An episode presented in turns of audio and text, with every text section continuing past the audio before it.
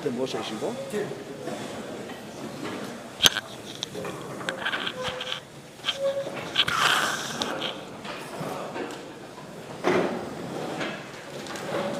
תודה רבה, תודה רבה, תודה רבה. יישר כוח, תודה רבה.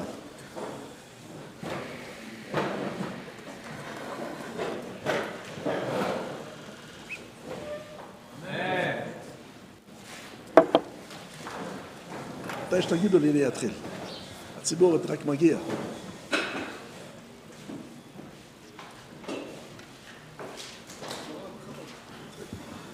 ברשות כבוד ראש הישיבה השליטה, צוות הר"מים וכל הבחורים היקרים שאתם העתיד של כלל ישראל. לפני 2,380 וכמה שנים התרחש הנס של פורים. ומי כעמך ישראל? כל שנה כאילו זה קרה עכשיו. כתוב בזוהר הקדוש, הסתכל באורייתא וברא עלמא. כל בריאת העולם הייתה בזכות התורה, אתם שומעים? איזה זכות יש לכם ללמוד תורה, מסכת ברכות, מסכת מגילה. ברכות כידוע, או תודה. מסכת ברכות כידוע היא המסכת העשרים בגודלה בש"ס, אם תספרו את הדפים. אבל אם תספרו את המילים של הש"ס, ברכות זה מספר 11. מסכת בבא בתרא ראשונה בדפים, רביעית במילים. מסכת שבת, שנייה בדפים, ראשונה במילים. מסכת ברכות היא מספר 20 בדפים, מספר 11 במילים. מגילה זה קצת יותר מאחוז אחד מהש"ס, אבל זו מסכת חשובה. אז כתוב בזוהר הקדוש, הסתכל באורייתא וברא עלמא. כל בריאת העולם הייתה בזכות התורה הקדושה שאתם זוכים ללמוד כל יום. עכשיו כתוב ארבע פעמים בתלמוד, במסכת זבחים, קט"ז עמוד א', בואו נראה איזה שורה זה, שורה רביעית מלמטה. וכן, מסכת שבת, דף פ"ח עמוד ב', שורה מספר תשע מלמטה. וכן, מסכת נדרים, דף ל"ט עמוד שני, שורה מספר 12, אבל הפעם מלמעלה ולא מלמטה. ואחרון חביב, מסכת פסחים, דף נ"ד, עמוד ראשון, כמעט באמצע העמוד. נגיד טיפה יותר מדויק, בשורה ה-26 מלמעלה, שהיא גם כן השורה ה-30 מלמטה. מה משותף לכל ארבעת הגמרות שהזכרנו עכשיו? בכל ארבעת הגמרות האלה כתוב שהתורה הקדושה שאתם זוכים ללמוד יום יום כל כך חשובה בשמיים עד כדי כך שהשם ברא אותה הרבה לפני שברא את העולם. איזה זכות יש לכם ללמוד תורה. אשריכם. במקום כזה אתה לא רואה שום דבר, רק תורה. מסביב כלום, רק תורה. אשריכם. אז בקיצור, אין יותר מהתורה. כתוב פעמיים בתלמוד, במסכת קידושין דף ל' עמוד שני, מסכת בבא בתרא דף ט"ז עמוד ראשון, שהשם ברא יצר הרע, ברא תורה תבלין. אז מה הפשט הפשוט? שת, שהתורה יכולה לעזור לבן אדם להתגבר על היצר הרע. אומר בעל מסילת ישרים, שכתוב כאן הרבה יותר מזה. כתוב כאן לא רק שהתורה היא תבלין, אלא כתוב כאן שאין תבלין אחרי רק התורה. גם אם תעסוק יומם ולילה במצוות, לא חס ושלום בעבירות. אם לא תהיה שקוע בתורה, אין לך שמץ של סיכוי להתגבר על היצר הרע. רק תורה תבלין. כתוב שלוש פעמים בתלמוד, במגילה, בואו נראה איזה דף זה, כ"ז עמוד א', אבל שם אני לא רואה תוספות, זה רק גמרא. וכן, במסכת קידושין, מ' עמוד שני, וכן במסכת בקמה, י"ז עמוד ראשון, שם זה גם גמרא וגם תוספות. שהדרך היחידה להגיע על ידי מעשים טובים, עוברת רק דרך התורה. גדול התלמוד, שהתלמוד, שהלימוד מביא לידי מעשה. זאת אומרת שבלי זה אומר תוספות לא שייך. אבל איך זוכים לתורה רבותיי? כל אחד רוצה. איך זוכים? חוץ מזה שיש לכם ברוך השם שיבת דגון, רמים מצוינים, אבל מה עושים שהתורה שאתם לומדים תישאר אצלכם לתמיד, ולא יהיה ממהרים לבוא מאוזן אחת וממהרים לצאת מאוזן לשם. מה עושים בשביל זה? שאלה זו נשאל אחד מגדולי התנאים לפני קרוב לאלפיים שנה. התנא קוראים לו רבי יהושע סתם. רבי יהושע בן חנניה זה סתם רבי יהושע בש"ס. שאלו אותו אנשי אלכסנדריה של מצרים במסכת האחרונה שבתלמוד, מסכת נידה, דף סט עמוד שני. שלוש וחצי דפים, שלושה וחצי דפים לפני סיום כל הש"ס. שאלו אנשי אלכסנדריה של מצרים את רבי יהושע בן חנניה, מה יעשה אדם ויחקר? מה אדם צריך לעשות להבטיח סייעתא דשמיא, שמה שהוא לומד יישאר אצלו.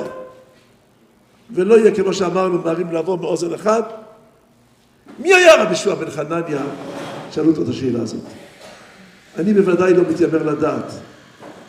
גם לו נחיה לא מאה עשרים שנה בלבד, אלא אלף שנים כפשוטו, לא נבין טיפה מן הים מגדלותו של עמורה, וכל שכן של תנא, וכל שכן של רבי יהושע בן חנניה גדול הדור. אבל בכל זאת אומר לכם כמה מילים מתוך הש"ס על רבי יהושע. וזאת למה? כי כתוב שלוש פעמים בש"ס. בואו נראה איפה זה. שבת ו' עמוד ב', שקלים ז' עמוד ב', עוד אחד אני רואה אותו בקידושין י"ט עמוד ב' בסוף העמוד. אבל כל שלושת הגמרות שהזכרנו עכשיו הם לא בש"ס הבבלי, אלא בש"ס הירושלמי.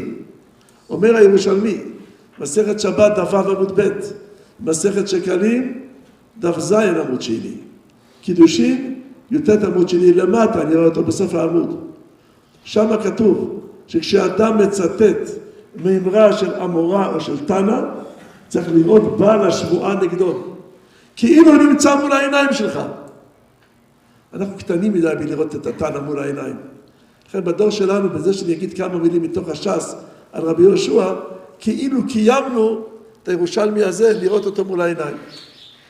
רבי יהושע בן חנניה זכה לעבוד ולשרת בבית המקדש שיבנה במהרה בימינו אמן. מה היה התפקיד של רבי יהושע בבית המקדש? לוי משורר. מקור הדברים, סדר קודשים, מסכת ערכים, דף י"א עמוד שני. הובא בתוספות בבא מציאה, גם י"א עמוד שני. הובא ברש"י בבא מציאה, דף י"א סוף עמוד ראשון. הובא ברש"י בקידושין, דף כ"ז בראש עמוד ראשון. הובא ברש"י בסוכריה דף נ"ג, כמעט בסוף עמוד ראשון. ועוד רש"י אחד בש"ס, בואו נראה איפה הוא. ברכות, סמ"ך ג' עמוד שני, דיבור המתחיל, ינגן בכינור. ינגן בכינור. מי שלא למד ברכות, עכשיו יפתח סמ"ך ג' עמוד שני, יגיד לי, יבוא אליי בטענות, הוא לא רואה כזה דיבור המתחיל ברש"י. אבל זה יכול לשאול רק מי שלא למד ברכות. מי שלמד ברכות יודע שמס"ב עמוד שני כבר אין תוספות, אז, אז רש"י מתפשט לצד ימין. במקום של התוספות, שם תמצאו את הרש"י הזה. רבי שמעון היה לוי משורר. הוא גם היה אב בית דין. זה מופיע פעם אחת בש"ס. עשיתי ברכה. מופיע פעם אחת בש"ס. שהיה אב בית דין, בחצי השורה האחרונה של בבא קמא, דף ע"ד עמוד שני. רבי יהושע בן חנניה, תלמיד של מי הוא היה? של רבן יוחנן בן זכאי. מה אמר עליו במסכת אבות פרק שני? אשרי יולדתו. למה האימא? למה לא האבא?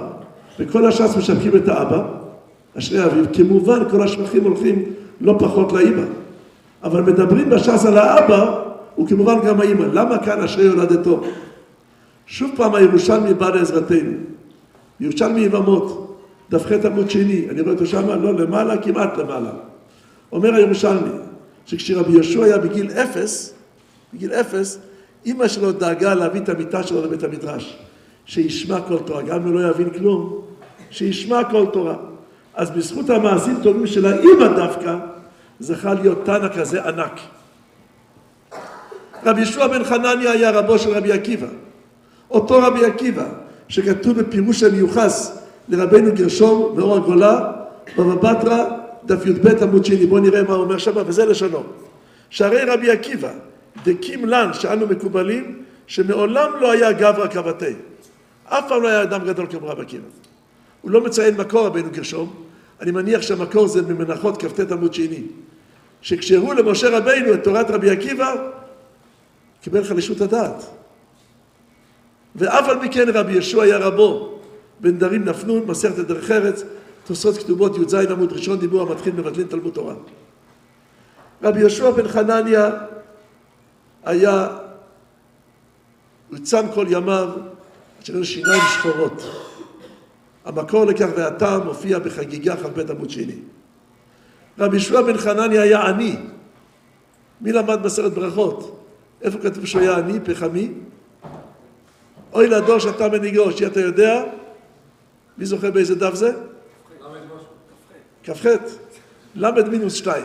הל' הוא נכון, מינוס שתיים. אולי הוא היה עני מרוד. למה אני אומר אולי? כי תפתחו תוספות קידושין, כ"ז עמוד ראשון, תראו שהשאלה הזאת אם הוא היה עני או עני מרוד, תלויה במחלוקת שני תירוצי התוספות. אומר, אני, ספק עני מרוד. רבי ישוע בן חנניה היה לא רק נודע ביהודה, אלא גם גדול בגויים. בכל מלכי יומות העולם, ממזרח שמש עד מבואו, ידעו מגדלותו של רבי ישוע בן חנניה. איפה זה כתוב? בואו נראה. ברכות, נ"ו עמוד א' למעלה, תענית, ז' עמוד א' למטה, נדרים, נ' עמוד ב' למעלה, חולין, ס' עמוד א', שני שליש הראשונים של העמוד, בכורות ח' עמוד שני, חצי השני של העמוד, בכורות ט' עמוד ראשון, שליש הראשון של העמוד עד המשנה, ועוד הימים בחגיגה ה' עמוד שני, בואו נראה, בסוף השליש הראשון של העמוד. כל החז"לים האלה, רק אמרנו לקיים את הירושלמי, שאדם יראה את בעל השמועה נגדו. אנחנו קטנים בדור הזה לראות את רבי שוע כפשוטו מול העיניים, לפחות כמה ממרות מהש"ס מקרבים אותו אלינו. שאלו את רבי ישוע בן חנניה, מה יעשה אדם ויחכם? מה אדם צריך לעשות להבטיח סייעתא דשמיא? שמה שהוא לומד, הוא יזכור. אמר להם שני דברים. שני תנאים, וצריכים את שתיהם בשביל שהוא יזכה לשמור את הגמרא שהוא לומד. תנאי ראשון, ירבה בישיבה וימעט בסחורה. גם אם יש לך משפחה בת עשרים נפשות, אתה חייב לעשות מסחר, חשוב מאוד להביא פרנסה הביתה, מאוד מאוד חשוב. אבל את החשיבות במוח תהיה לך לתורה. כל דקה פנויה תלמד תורה, כי אין כמו התורה. ירבה בישיבה וימעט בסחורה. אני ברוך השם זוכה לדבר לבחורים שאין להם עדיין עול של מסחר. כל היום תורה. מה שייכת אצלכם תשובת רבי יהושע בן חנניה? מה שייכת התשובה הזאת? אין לכם סחורה. אז מה תהיה תשובת רבי יהושע לבחורים חשובים כמוכם, במקום ירבה בישיבה וימעט בסחורה? מה תהיה התשובה? אני חושב שלמדתי את התשובה לזה ממעשה שקרה עם הסבא רבא שלי. איפה שאני גר בירושלים, כולם שמעו עליו. תכף נשמע אם גם בגבול מצרים, עזה, גם שמעו עליו. הסבא הזה היה לפני שש דורות, והוא נפטר לפני 202 שנה ועוד עשרה חודשים כמעט. השבוע יהיה 202 שנה לפטירתו, ועוד כמעט עשרה חודשים. מחר בלילה יהיה עשרה חודשים. קראו לו רבי חיים מוולוז'ין. שמעו את השם הזה? אני אומר, דרך צחקו אני יודע ששמעתם. לא, לא חושד שלא שמעתם. ספר סיפור שקרה עם הסבא, ואני חושב שמזה כל אחד שרוצה להצליח בתורה, לא משנה איפה שהוא לומד, שישנן מה אמר רבי חיים מוולוז'ין. יום אחד, מעשה שהיה כך היה. יום אחד, אחד מגדולי הדור פוגש את רבי חיים מוולוז'ין. שואל אותו, רבי חיים, יגלה לן טעמי. אולי תואיל בטובך לגלות לי את הסוד של ההצלחה המיוחדת שיש בישיבה שלך. זה שאתה גדול הדור אני יודע, אבל גם הרב השואל היה מגדולי הדור. וגם אני יודע להגיד שיעורים גאוניים. ואיך ייתכן שוולוז'ין זה בכלל לא עיר, זו עיירה. זכיתי להיות שם פעמיים. פעם אחת באמצע היום, ובעשרות שנים האחרונות גאלו שם בחזרה את בית המדרש. שהיה בשימוש של גויים, עכשיו זה, רוצים לפתוח שם, אולי כבר פתחו מוסד תורני. באתי לשם, רק נכנסתי, נשקתי את הרצפה. אמרתי, כל כך הרבה תורה למדו שם. פעם שנייה באתי בעשרה לשלוש בלילה, ולא רציתי להעיר את היהודי שהיה אז בן 93, שהיה לו המפתח, אז נשקתי את הדלת.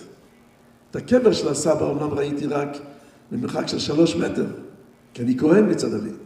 כהן לא יכול להיות בקברים. אבל רואים אותו, ברור.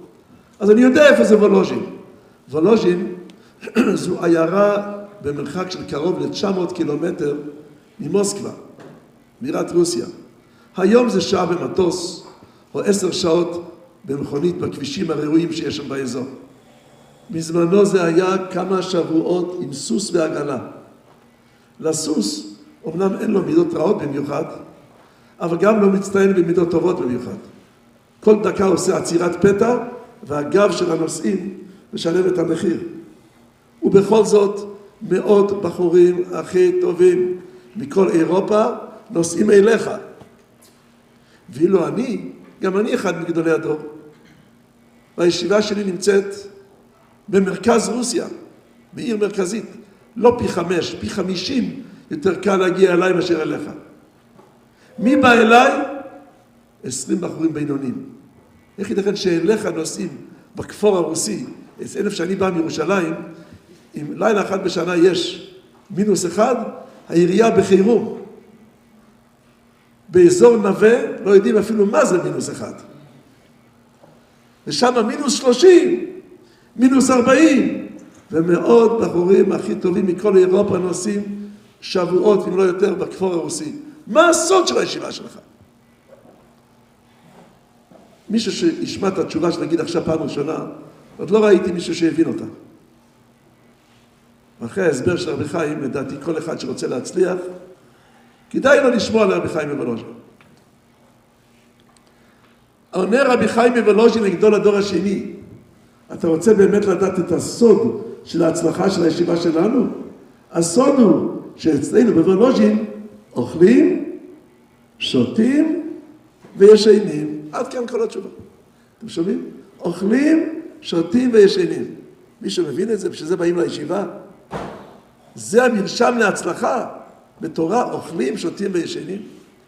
לא רק אני הקטן לא הבנתי את זה, אפילו גדול הדור ההוא, לפני 230 אה, שנה בערך שקרה הסיפור הזה, גם הוא לא הבין.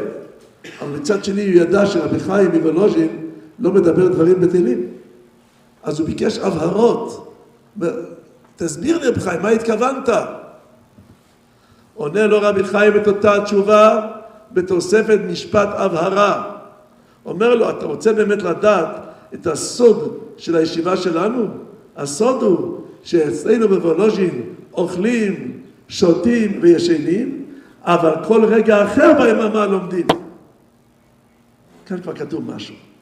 מה זה המשהו הזה? בואו נסביר.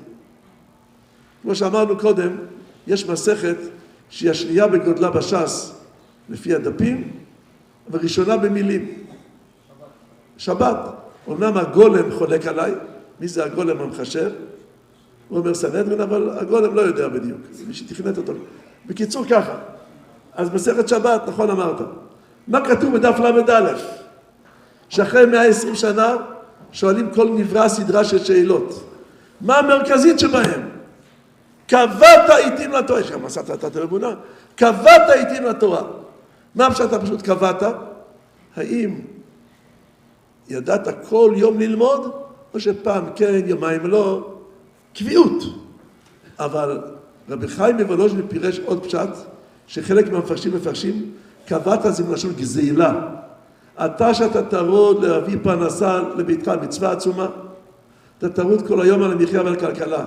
זכרת את חובת היהודי בעולמו לפחות כמה שנים ללמוד תורה, סליחה, כמה שעות ביום ללמוד תורה, או שנסחפת אחרי צורכי העסק, שכחת, לא גזלת, קראת שם גזילה. קבען פלוני, יש בגמר מושג, קבען פלוני, גזל, האם אתה, שאתה טרוד כל היום על מחיה ועל כלכלה, זכרת את חובת הידוע בעולמות, לקחת לך, לגזול מהשעות של העסק, כמה שעות ביום ללמוד תורה, או שנסחפת אחרי צורכי העסק ושכחת את חובת היהודי בעולמו. אומר רבי חיים מוולוז'ין לגדול הדור השני, ואילו אנחנו מחנכים בישיבה, שבין ישיבה זה להפך, קובע עיתים לאכילה ושתייה ושינה. כי כל מחשבתנו היא בתורה. במקום לקבוע עיתים לתורה, זה מתאים למי שאין תורתו אומנותו. מי שזוכה ללמוד בישיבה חשובה כמו שאתם לומדים, כשאתה לומד בישיבה, אין משהו אחר. קובעים עיתים לאכילה, שתייה ושינה. מה פירוש? מרוב חינכנו את הבחורים בישיבת וולוז'ין לכזו אהבה לתורה, שאם הם היו יכולים ללמוד רצוף שבוע בלי לאכול, בלי לישון, מרוב אהבה לתורה הם היו עושים את זה. רק הם מודעים לכך היטב, שאם אנחנו לא נשן בלילה, נתמוטט, לא נאכל, לא נשתה, גם כן נתמוטט, נתייבש. אז קובעים כך וכך שעות לשינה, כך זמן לאכילה וכך לשתייה. זאת אומרת, תאמינו לי, יש אלפים כמוני, גם אני הקטן. אם ייתנו לי לא מיליון דולר, מיליארד דולר, למכור שנייה אחת של התורה שאני לומד, לא רק שאני לא אמכור, זה אפילו לא יהיה אצלי בגלל ניסיון. כאילו שתציעו לי למכור את התורה שלי תמורת גולות של ילדים קטנים. שמא תחשבו, אולי אני אומר את זה בגלל שאני לא יודע מה זה מיליארד דולר. אולי אני הבינן של קידושים במועד קטן, דף כ"ה עמוד שני, פסחים קד, בעבודה זרה דף נ'. אתה לא הסתכל בצורתא דזוזה. ואם הייתי יודע מה זה מיליארד דולר, הייתי אומר אחרת. רבותיי, אמנם אני בנן של קדושים, אבל לא בדבר הזה. אני מודע לכך היטב, שלמרות שהדולר ירד פלאים, לאחרונה הוא קצת עולה, בגלל הסמרנים, אבל על כל פנים, אז אני יודע היטב שלמרות שהדולר ירד פלאים, אבל במיליארד דולר אין בעיה לקנות כמה מוצרים בסופר, נכון? ועם הידיעה הזאת, זה לא ניסיון אצלי. משתואם טעם תורה, אין בעולם. אתה מרגיש בחוש. רבותיי, תנצלו את גדולי הרבנים שמלמדים אתכם, אה, כל שנייה בישיבה זה אור לכל החיים. אז זה מה שאומר רבי חיים מוולוז'ין, לגדול הדור השני. אני יודע שגם אתה גאון, אני יודע את זה. גם אתה יודע להגיד שיעורים גאוניים.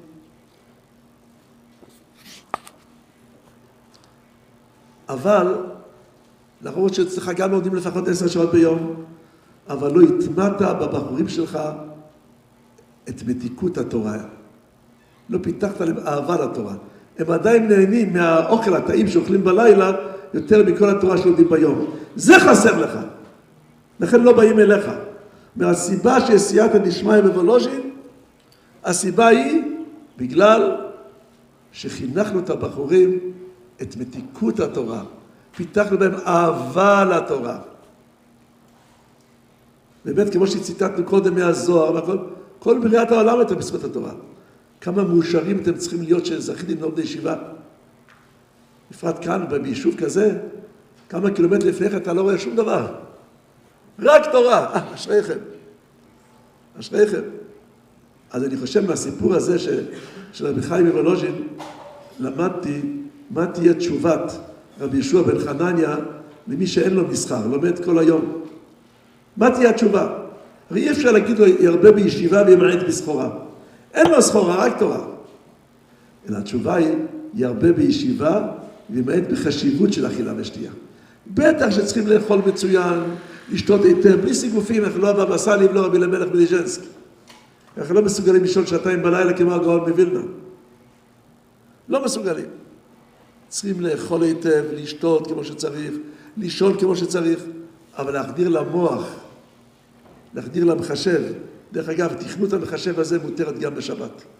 להחדיר למוח מה חשוב בחיים? אה, אתם זוכים ללמוד תורה, אשריכם, אה, כמה טוב ללמוד תורה. זו תהיה תשובת רבי ישוע בן חנניה. אבל הקשו לו, אנשי אלכסנדריה לא ויתרו, אנחנו מכירים הרבה אנשים שלמדו תורה בהתמדה גדולה והחשיבו את התורה ולא רואים שהם זוכרים את מה שלומדים. אמר להם, עוד לא גמרתי, יש עוד תנאי. מי שרוצה שהתורה תיבלע בדמו, חייב לעשות את שני הדברים. גם תנאי ראשון, להחשיב את התורה, לאהוב את התורה. בהתחלה לפעמים אנשים חושבים שתורה זה עונש, אוי, למה ההורים שלי רוצים, קשה לי, את התוספות.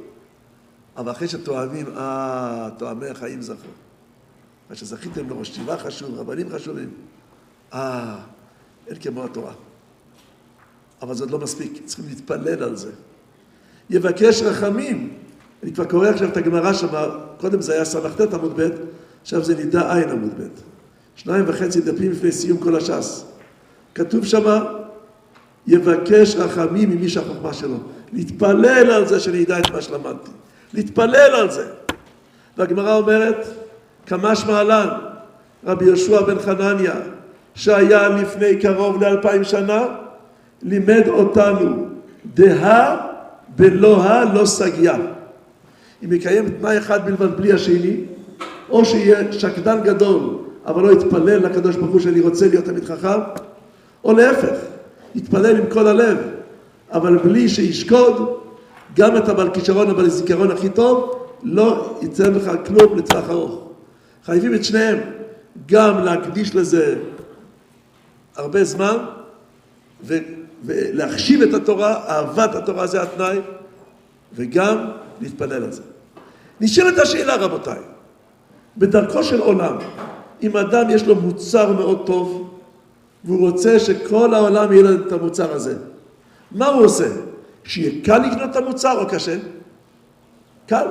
יעשה קשה, אף אחד לא יקנה. יגיד להם, צריכים לקנות אלף חתיכות בת אחת, מחיר פי חמש במחיר השוק, תשלם עכשיו, תקבל את זה כבר כעבור חמש שנים. חבל על, על הפרסומת לעסק, אף אחד לא יקנה. להפך, בזול, צ'קים דחויים, כרטיסי אשראי, משלוחים הביתה, תשלם תשלומים, כאן יש פליאה גדולה. מצד אחד, אין דבר שהקדוש ברוך הוא אוהב יותר מזה שלומדים תורה. חבל שאין לנו, בקורונה, זיכרונה לא לברכה, היה דבר שהתפשט הרבה, הזום, הזום. חבל שאין לנו זום עד השמיים לראות כמה מלאכי השרת אוהבים, כמה אתם לומדים תורה. הם לא אוהבים את ה... הם לא מקנאים במיליונרים. שלכל היהודים יהיה הרבה כסף, אבל לא זה העניין. העניין הוא מי שזוכה ללמוד תורת השם. אין כמו התורה הקדושה. אז אין דבר שהשם לא אוהב כמו התורה.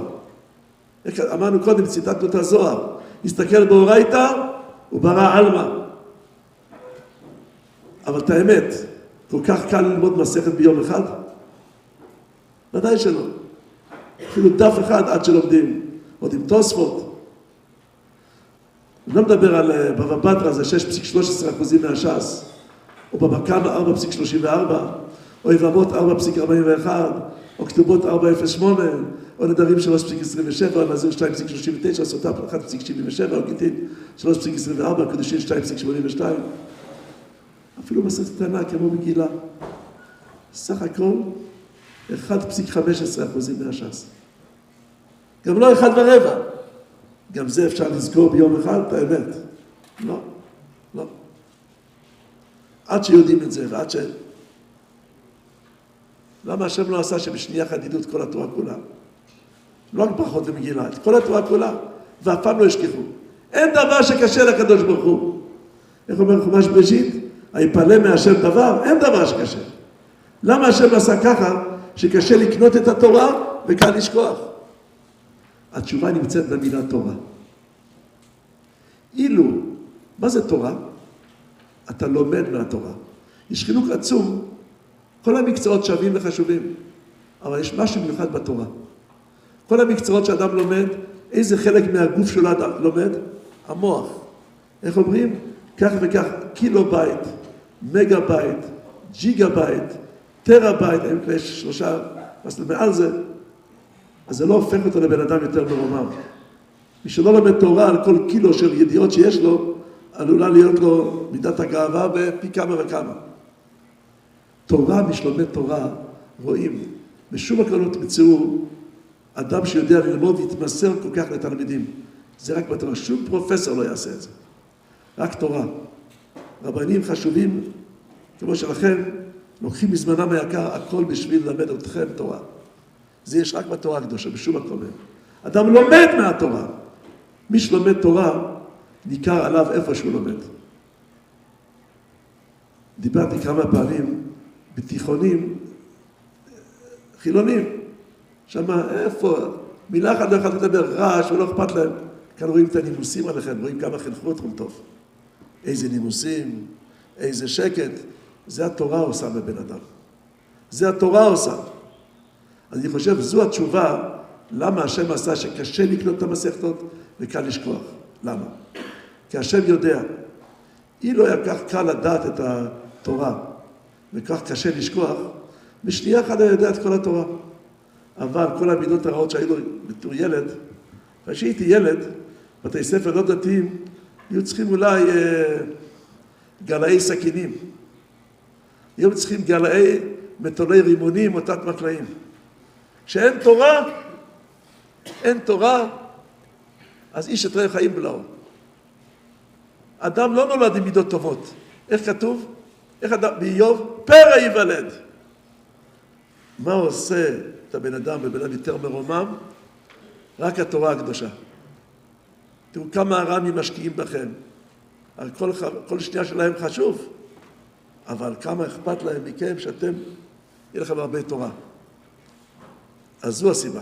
השם ידע, אילו יהיה כך קל לקנות את הגמרא וקשה לשכוח, בשנייה אחת הייתם יודעים את כל התורה כולה, אבל ההנהגות היו כמו אנשים ברחוב. אדם לא נולד עם מידות טובות. ילדים קטנים כל הזמן רבים, שלי, שלי. מה עושה מהם? התורה מחנכת, תורה לשון הוראה. היא מורה לנו מה לעשות.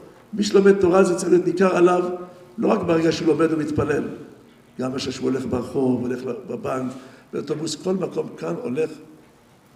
לכן מי שלומד תורה קוראים לו בן תורה. לא שמעתי שמי שלומד מתמטיקה יגידו בן מתמטיקה. או מי שלומד אנגלית בן אנגלית, כי כל המקצועות זה רק החוכמה, זה המוח לומד. זה לא, תורה משנה, יותר עדין, יותר תורה, יותר עדין.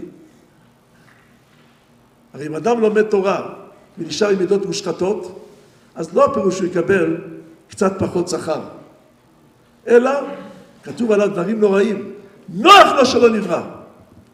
מי זוכר באיזה דף בברכות זה כתוב? לומד תורה שלא נשמע, נוח שלא נברא. בואו נראה, י"ז עמוד א'. ובכן בירושלמי ברכות אני רואה את זה במילים אחרות, ת"ח. נוח לו שנפחה שינתו על פניו. ועוד היינו שבת דף ל"א, סמ"ג פ"ח וק"ד ותמיד דף כ"ח. ביומיים ב' עמוד ב' ופ"ו עמוד א' ונדרים סמ"ב סוף עמוד א' ועמוד תק"ט עמוד ב', אחד משתי תירוצים שמה. ועוד היינו בגמרא ותוספות אוריות י', סנדרין ק"ה, פסחים נ', להזיך כ"ג, סוטה כ"ב, סוטה מ"ז, עוד אחד קופץ כאן, הלחין ט"ז. בקיצור ככה, בקיצור ככה, תורה יש לה ערך רק אם אדם לומד מהתורה. ברוך השם ניכר עליכם, אה, באיזה רצינות אתם יושבים, רואים? לומדים תורה כמו שצריך. אבל רבותיי, זה העניין, למה השם עשה שצריכים גם הרבה התמדה וגם להתפלל על זה. כי אם היה כל כך קל, כל המידות הרעות שהיו לו פעם בתור ילד, היו נשארות, ואדרבה, מתווספת עוד מידה רעה. איזה מידה רעה? גאווה, הוא יודע ללמוד.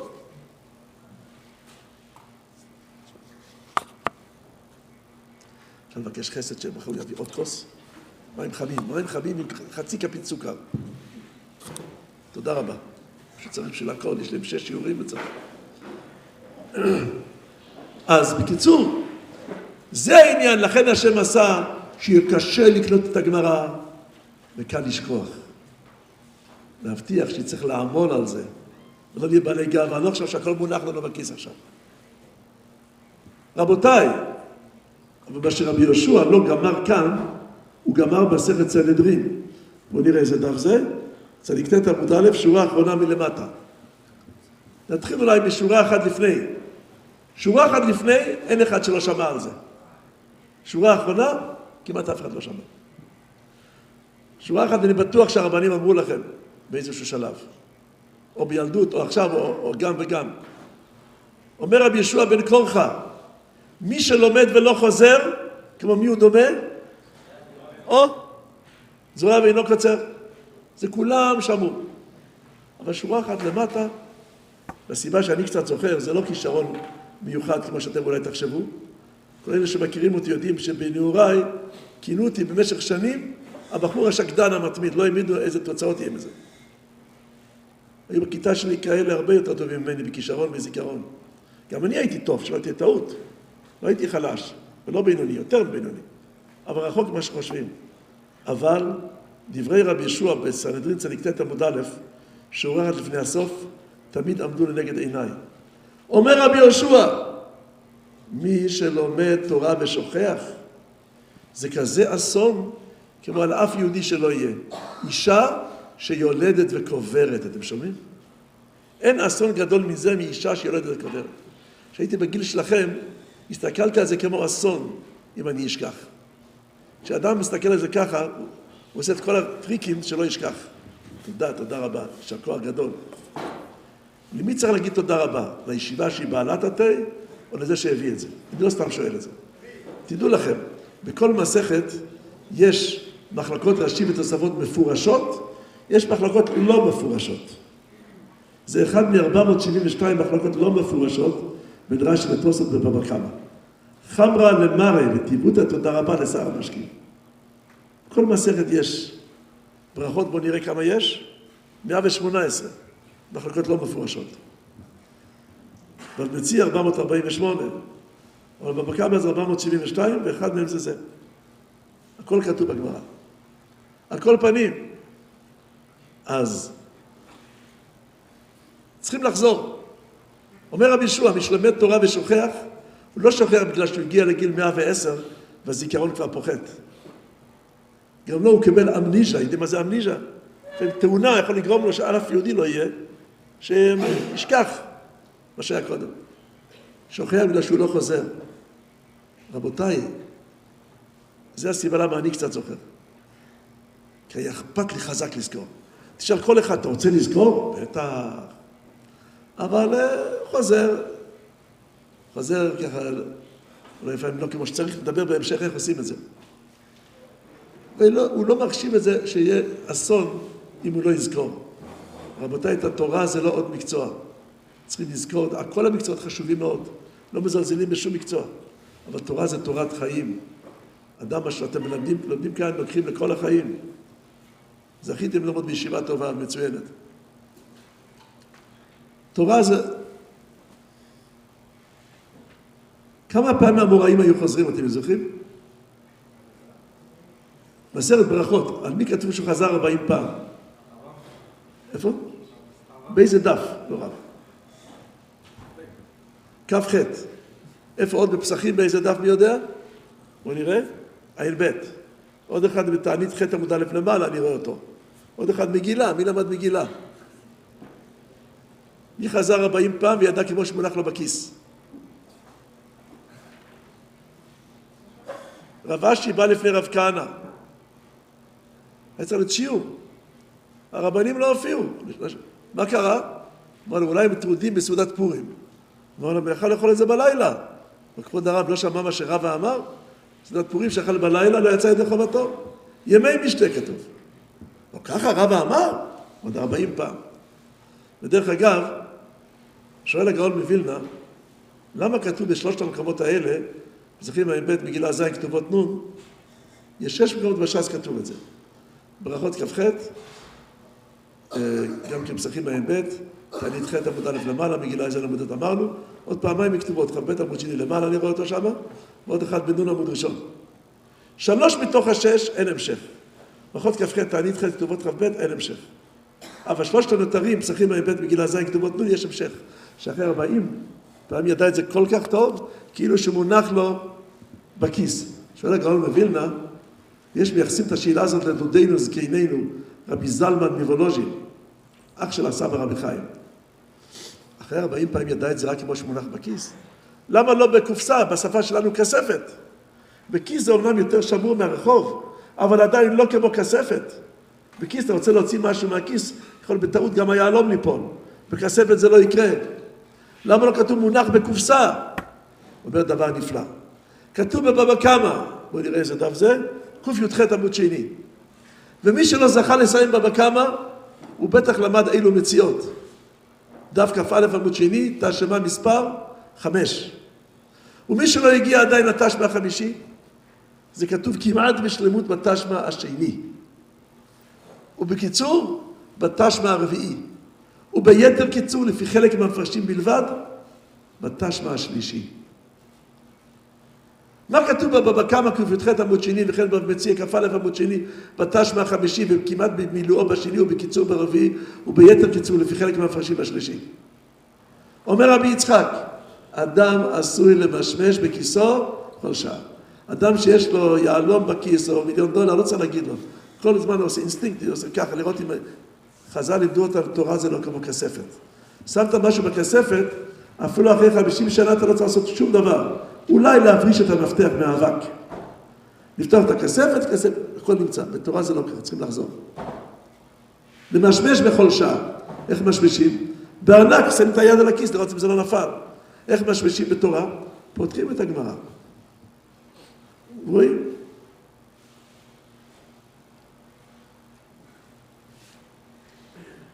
מי למד מגילה? למי היה הקול לא הכי נעים? רשב"י? רב שמעון זה נכון, אבל לא רשב"י, לא בן יוחאי.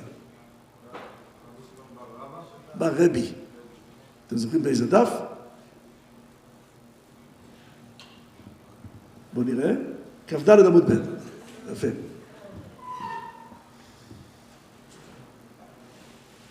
אפשר להגיד, אני לא בארץ ישראל רק בנווה? חס ושלום.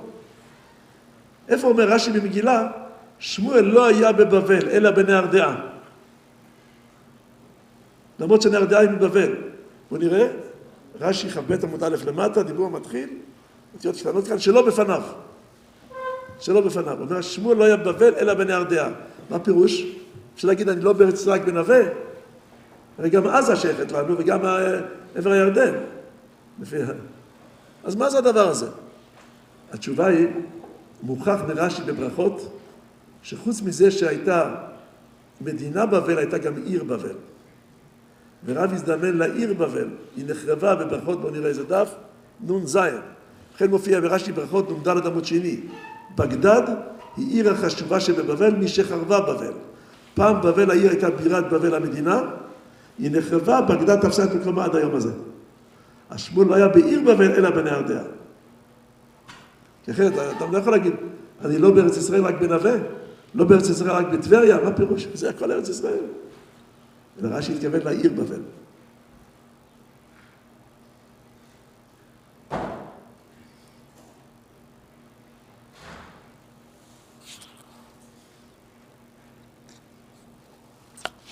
אז זה שצריך לחזור, ראינו, גם המוראים חזרו 40 פעם. אבל, אומר לכם כמה עצות איך לחזור, בצורה שאם אדם יחזור נכון, הוא גם, החזרה תישא פירות מקסימליים. כתבתי בספר, שלפני כמה חודשים הוצאתי אותו, מהדורה 41. אינני יודע אם יש את זה כאן, למישהו כאן, לא, יש. כי אני כאן הייתי מדבר לפני שנים רבות בישיבה התיכונית, היא עדיין קיימת כאן? אבל גם בעשר שנים האחרונות לא מזמינים אותי, אבל שם אני יודע, היה לי אחיין, שהוא בילה את הקיץ כאן, ועכשיו יש מלא ספרים, הוא לא הבין איך הגיע הספר שלי לכאן. כי דיברתי כמה פעמים בישיבה התיכונית. גם נדמה לי היה פעם במושב יבול. זה החליף, החליף דירות. ככה, ככה מופיע בדיסק של השיעורים. בקיצור, ככה. אז אומר לכם כמה, כמה, כמה הדרכות בעניין החזרות מהספר הקטן שזכינו לחבר, שיצא עכשיו מהדורה 41 שלו לפני כמה חודשים. והרוב כבר עזב. שתי עצות בנוגע לחזרה, שהיא תישא פירות הרבה יותר. לא עצות מהפכניות, זה פשוטות. אבל איך אומר המסיעת ישרים? לפעמים צריך מישהו שיגיד על הדברים הפשוטים. יש שני סוגי חזרות. יש חזרה של סוף עונת הלימודים, בוודאי שהתכלית של החזרה הזאת, תכלית אחת בלבד. שלא ישכח את מה שלמד. אמרת כל העונת הלימודים, כל שבוע הוספת עוד ועוד, שלא תשכח. אבל יש חזרות ראשוניות. בשבוע, שבועיים ראשונים שאדם לומד גמרא חדשה. והתכלית של החזרה הזאת, החזרות האלה, היא לא רק שלא ישכח, אלא שידע את זה יותר טוב. אין בן אדם בעולם שתופס מאה אחוז, אפילו גאון הגאונים, בפעם ראשונה שלומד גמרא. חלש תופס עשרים אחוז, בינוני ארבעים אחוז, עילוי שישים אחוז, גאון הגאונים שבעים וחמש אחוז, אין מאה אחוז. צריכים את החזרות הראשוניות, שבוע, שבועיים ראשונים שלומדים בשביל שיבין יותר טוב, כי הבן אחיזה, כל חזרה, יש לו יותר אחוזים שהוא שולט. שהוא שולט. כל חזרה היא יותר, הוא קונה את הגמרא יותר טוב. לכן, חזרה בשבוע, שבועיים הראשונים שלומדים גמרא או תוספות חדשים, חייבת להיות לא להגיד מהר את הגמרא. זה לא שווה כלום. לטווח קצר זה שווה קצת מאוד, לטווח ארוך, אפס, לפי הניסיון. לא זוכרים מחזרה מהירה. חזרה זה לא, נדבר על חזרות ראשוניות. לא להגיד מהר את הגמרא, זה ללמוד מחדש, להתמקד מה שלא הבנת פעם ראשונה, לסדר את הדברים יותר טוב. וזו תכלית החזרות הראשונות, אי אפשר לעשות אותם מהר מהר. זה דברים פשוטים, לא חידשתי כאן כלום, דברים פשוטים, אבל הרבה לא עושים את זה. עושים מהר מהר, חושבים שמגיע להם טפיחה על השכם. חזרתי כמה פעמים, אין שום אפשרות לדעת מחזרות כאלה. האלף של חזרה זה רק אם בשעת החזרה הוא לומד יותר טוב. אמנם לא כל כך לאט כמו פעם ראשונה, כי סוף כל סוף יש חילוק. פעם ראשונה הוא לא ידע כלום. היה זר לגמרי לסוגיה, עכשיו הוא יודע חצי, שליש, רבע. אבל שלא ילך לקיצוניות שנייה, מהר מדי. האלף של חזרה, זה חשוב מאוד, מי שעושה את זה מרוויח מאוד מאוד, מי שלא עושה מפסיד מאוד מאוד. חזרה בשבועות הראשונים שלומדים משהו, כל פעם זה לימוד עוד פעם. וכל פעם הוא צריך לדעת יותר טוב, להשתדל גם להבין מה שלא הבין פעם ראשונה. לסדר את הדברים יותר טוב, שיהיה ברור. ושנתתם לבניך, שיהיו דברי תורה מחודדים בפיך, שאם שלך אדם אל תגמגם, אמור לו, אומר שחזור ובדוק בעומקן. זה כלל ראשון, שחזרה זה לא להגיד מהר, אלא ללמוד מחדש. אומנם יותר מהר לפעם ראשונה, כמובן. כלל שני זה מתי לחזור. כאן ראיתי שני סוגי טעויות. יש כאלה שעל המקום חוזרים חמש או עשר פעמים. יפה מאוד, אבל בזכות זה, חמש שנים לא פותחים את הגמרא הזאת. חזרתי עשר פעמים. כבר אמרנו שזה לא מספיק. על המקום אמרנו שתורה זה רק כמו כיס ולא כמו כספת. וכיס צריך למשמש בפעם לפעם, לא מספיק רק על המקום. בפרט שניסיון מראה שמי שחוזר כמה פעמים על המקום, אולי פעם אחת יש לו סבלנות לעשות את העצה הראשונה שאמרנו. שהחזרה לא תהיה קריאה מהירה, אלא ללמוד ולנסות להבין אותו. הטבע שהשם ברא בכל הנבראים הוא דבר שעכשיו זה טרי, אין סבלנות עוד פעם. אז אולי חזרה אחת יעשה כמו שצריך, אחר כך יש כבר כמו תקליט, כמו דיסק, מזה לא זוכר. אצל המצוינים ראיתי בעיה הפוכה. על המקום הם לא חוזרים בכלל, סומכים על הכישרון, הזיכרון, אני, כישרון מצוין, זיכרון מצוין. מתי מתחילים לחזור? כעבור שנה שכבר כמעט הספיקו לשכוח את הכל. אתם יודעים מה הגמרא במסכת יומא אומרת על האנשים האלה? בואו נראה איזה דף זה. כ"ט עמוד א', לא למעלה, כמעט למעלה. נגיד טיפה יותר מדויק, מילה אחרונה של שורה מספר 4, ושלושת המילים הראשונות של שורה מספר 5. מה אומרת שם הגמרא? מגמר עתיקתא קשה מדחדתא. ללמוד דבר ישן שידע ושכח, יותר קשה מדבר שמעולם לא למד.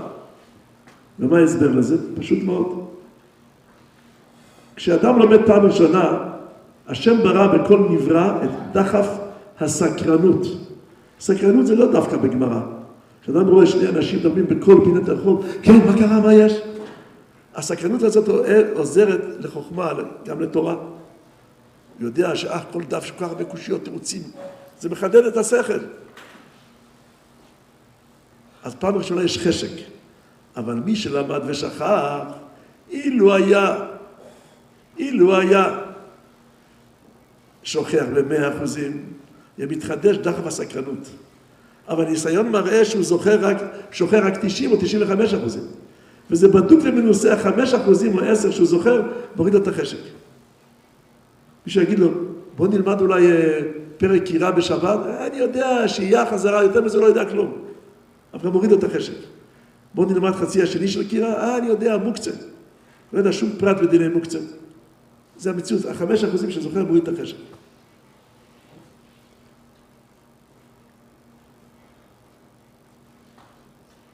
לכן צריך לחזור גם על המקום, שזה טרי. מה שלמדת בשלוש שעות, אם תיקח עשרים דקות, רבע שעה, תסכם את זה בשפה שלך, שזה טרי, אפשר בעשרים דקות לסכם. יש כאלה צריכים חצי שעה, יש כאלה רבע שעה. עכשיו ימצא לעצמו כל יום זמן, לא חייב להיות תוך הסדר, זמן שיקר לו התורה. ברוך השם, אתם זוכים לישיבה מצוינת, חבל על כל רגע. תנצלו את השנים ללמוד הרבה הרבה תורה. אין מתוק מזה.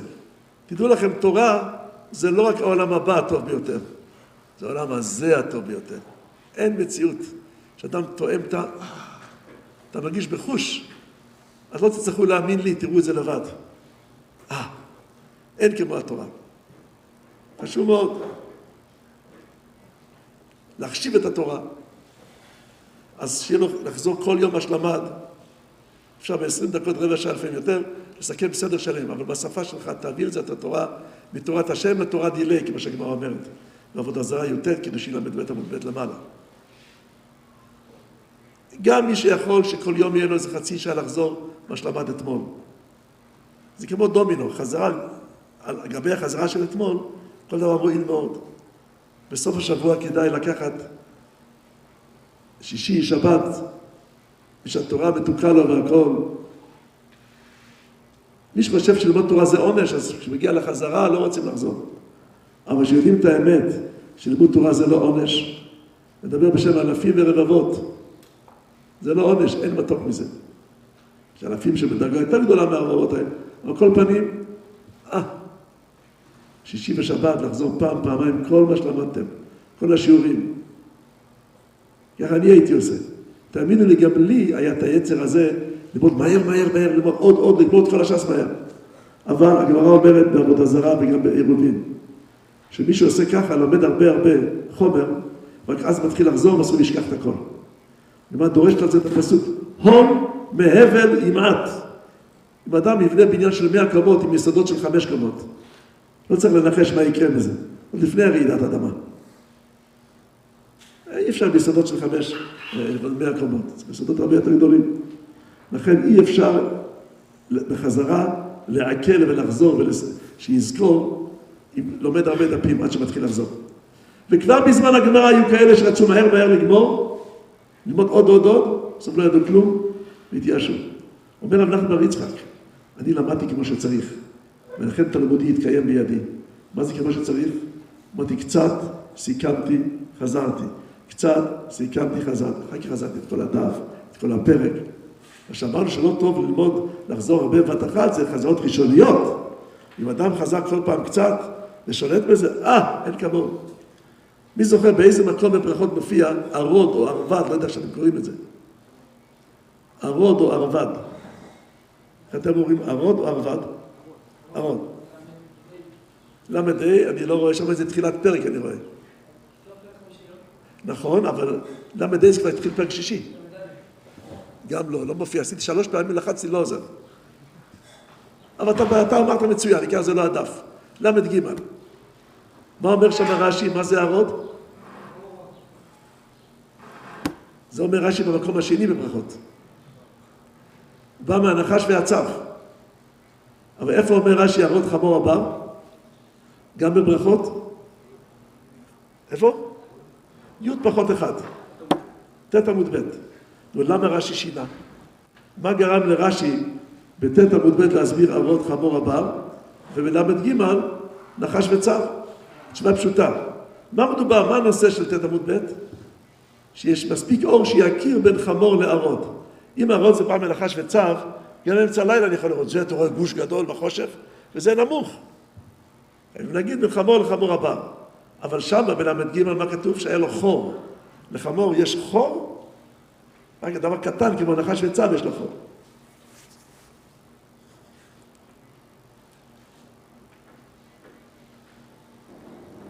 מי מהמוראים היה, הקשיב טוב בשיעור, כל מילה שאמר הרב הוא הקשיב. הוא מדייק כל מילה שהרב אמר.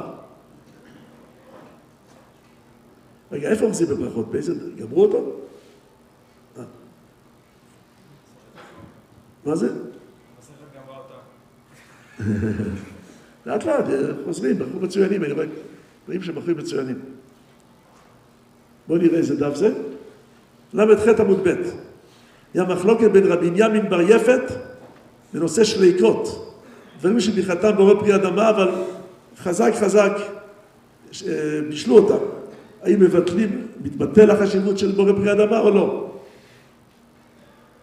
אז מה כתוב? מה כתוב? שמישהו פסק עם רבי בנימין בר יפת, וכי מה עניין רבי בנימין בר יפת אצל רבי חייא בר אבא?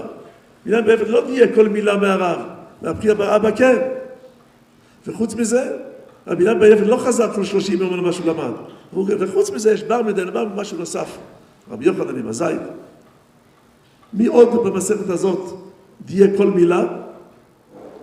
בואו נראה איפה זה. ל"ג עמוד ב'. אז לאט לאט. תחזרו, תדעו יותר טוב ממני. לא ברגע אחד, זה ייקח כמה שנים. אבל תדעו, מצוין, גם עכשיו אתם יודעים, אבל כשהתורה חשובה ומלמדים אתכם כל כך טוב, רואים את זה עליכם, את הצימאון לתורה והכל, בלי עין הרע, בלי עין הרע. אז הכל חשוב, חשוב מאוד כאן. חשוב מאוד.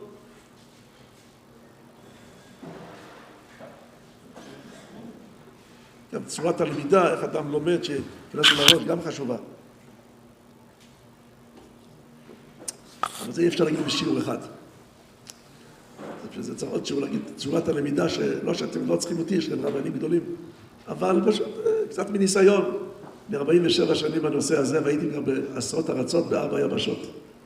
כל מקום דיברתי על הנושא הזה שאדם יכול, בשעות שהוא מקדיש לתורה, יכול לדעת פי עשרים. בספר כתבנו כמה כללים לכך, גם כללים מהסבא הרבה שלי, רבי חיים וולוז'ין, על כל מחלוקות ראשים ותוספות שבש"ס. אומר רבי חיים וולוז'ין, במקום כמה אלפי מחלוקות בודדות בין רש"י לתוספות, יש מחלוקת אחת בשיטה או במסורה, שהמחלוקת הזאת לבד מוליכה ל-99 אחוזים כל המחלוקת ראשי ותוספות שבש"ס. המראה מקומות בספר אני שלי, אבל היסוד זה של הסבא.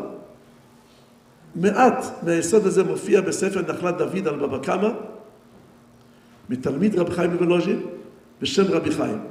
אבל שם מופיע רק הגרעין הקטן. בספר הרחבתי והוספתי על זה הרבה הרבה מראה מקומות. יש עוד הרבה כללים.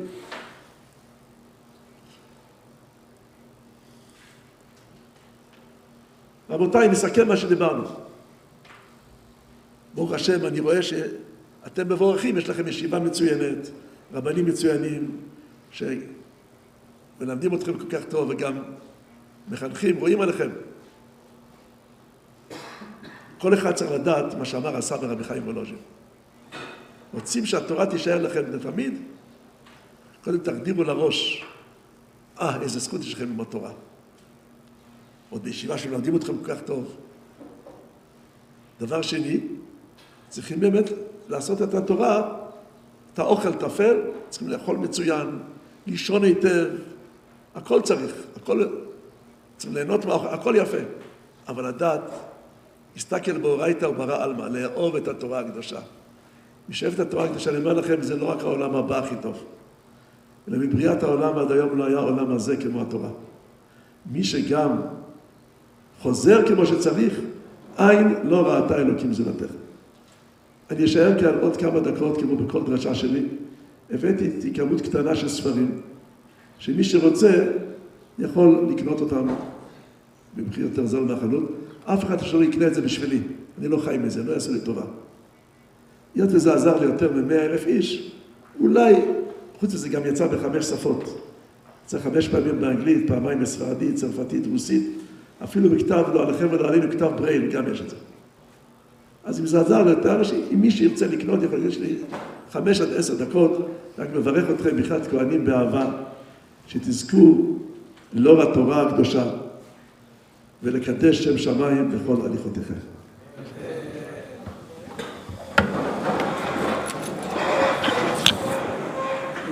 בשם כל החבורה פה אני רוצה להגיד יישר כוח עצום לרב שטרח להגיע מירושלים לפה והשאיר לנו פה שיעורי בית לעוד כמה שנים קדימה, שנה א',